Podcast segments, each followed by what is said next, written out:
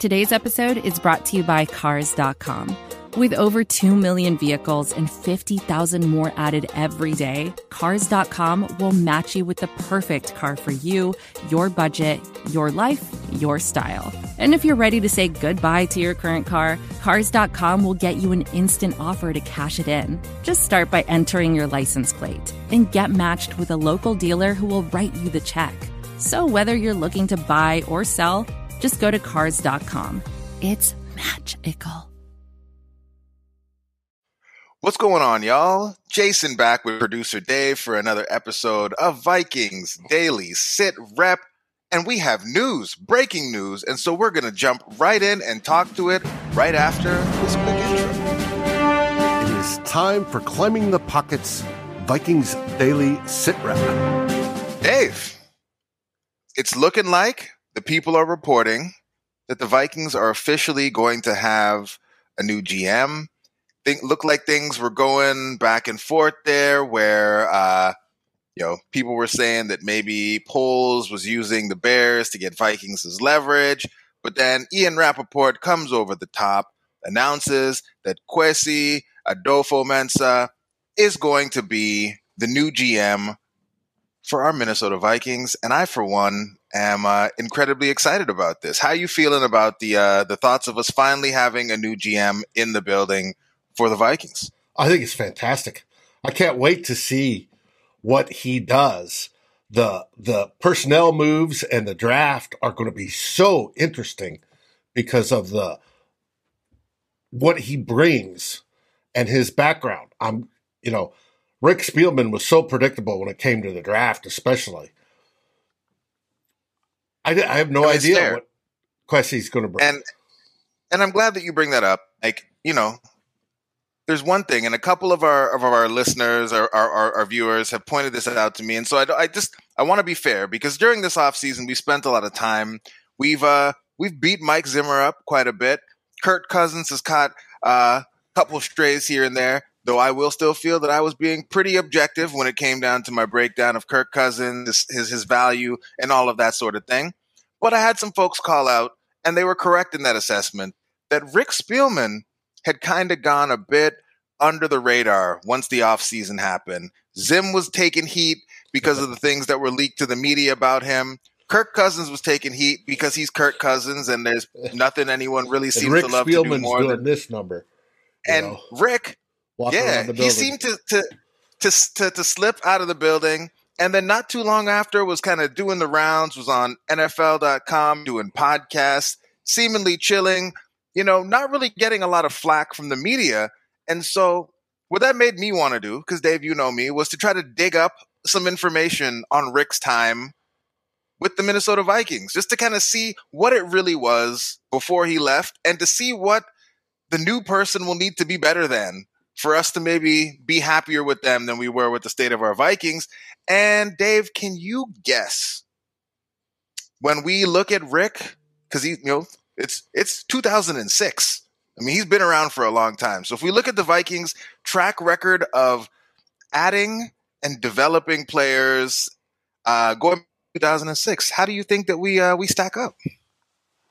How how do we stack up? Uh yeah, fair to Midland. You know, just about where we finished every season. You know, best of the worst, worst of the best, somewhere in there. And yeah, and and bang on, Dave. You you you know you know these things. You know our Vikings, and so shout out to our boy uh, Eric Eager from Pro Football Focus. He was kind enough to let me get my hands on uh, some of the WAR data for our Vikings over the last you know period of time where Rick was in here as the GM. And as you said, if you're looking at the key positions, so I got rid of fullbacks. I got rid of punters. CJ Ham is kickers. Hurt. I got rid of long snappers and I got rid of, you know, guys who were drafted only as like special teams only type players. So I looked at the core position group players. And if you look at the war accumulated by the Vikings players since Rick kind of started in 2006 until he was fired this season, we rank at 19th. See? Which is kind of what you would expect. And so you know, I decided, you know, let's dig a little deeper. Let's get into some of the things, some of the criticisms that people have about Rick, and they're all they're all correct. Offensive line. So where we rank for tackles, 19th. Where we rank for guards, 23rd. Where we rank for centers, 16th. So, you know, everyone's saying Rick could never build a good offensive line. If you look over his history, yeah, the numbers bear out those anecdotes. Not very good. If we're looking at the quarterback position, again, I don't think any surprises from anyone there. Dave, where do you think we ranked out in if you take in aggregate Rick's time with all those quarterbacks during that time period? All of those quarterbacks, yeah. all right, yeah. Brett Favre, obviously, two thousand nine. You've uh, yeah, Case Keenum did well, and then the uh, we're probably about bad. the same, probably around the fifteen, middle of the mar- road, nineteenth. You know, 19th mm-hmm. overall is where we were with the quarterback.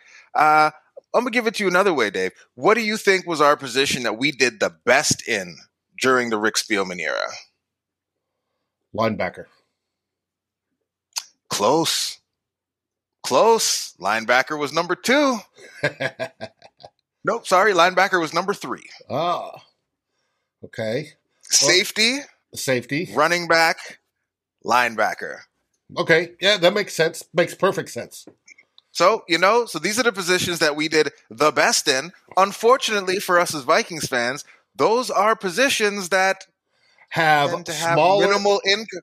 Yeah. In, minimal impact on whether or not you're going to win or lose football games, and the positions that have higher impact on wins and losses, say on defense, cornerback, 19th, edge rusher, which was one of those places where Rick Spielman got all sorts of credit for finding late round diamonds in the rough all of those things. And yeah, often Everson Eric would Griffen, push back. Danielle Hunter. Yeah. But overall, 17th, middle of the pack. You know, but like we tended to uh, gravitate to or grasp onto or remember the Danielles and the Eversons and forgetting that for every one of those, there were a ton of other guys whose names we don't remember anymore because maybe they didn't make it out of training camp or they just weren't any good and washed out of the league very, very quickly. And so it was just an interesting look back at uh yeah, at everything, at all of it. And of course, like coaching factors in there, but guess who's responsible for hiring the coaches? It's Rick, all of it. And so while Rick, I won't go as far as some other folks have said that, you know, Rick is Rick is a con man or like Rick is a fraud or some of the other things that people have thrown out. But Rick always talked a really good game. And I think because he talked a really good game, he was always able to have the media in his corner and he was always able to have a large swath of the fan base who could always sit back and be like, everything he's saying about his process sounds really smart. It sounds very logical. And so, like, yeah, he, it must be working. Look at it. Stephen Weatherly's on the field. The problem, Stephen Weatherly isn't good. So we were thinking about playing time. and oh my God, he's getting snaps. Rounder but he still wasn't a good player. Right. And so he just having good for a seventh rounder mm-hmm. isn't good enough to help you really win games when it's all said and done, especially when you're still missing at all of the high value positions and you build an offensive line to help your quarterback succeed and your wide receiver, which is another position that we tend to think of ourselves as being great in. Another position that over the course of Spielman era, 17th, middle of the pack. So we have some folks at the end of the run here Stefon Diggs, Adam Thielen, Justin Jefferson, hit, hit, hit. But I mean, it was pretty barren there with Sidney Rice, little flash, uh-huh. Percy Harvin, kind of flash. But there's a lot of Laquon Treadwells, Cordarrelle Patterson's kind of mixed in there as well, you know. Bernard Berrian's popping well, in. You're going to get the biggest argument is, yeah, but the coaches didn't develop them. And it's that's where I get into well, how much was the coach developing it? How much was Rick saying, "Your coach, here's your guy. You're going to use him whether you like him or not."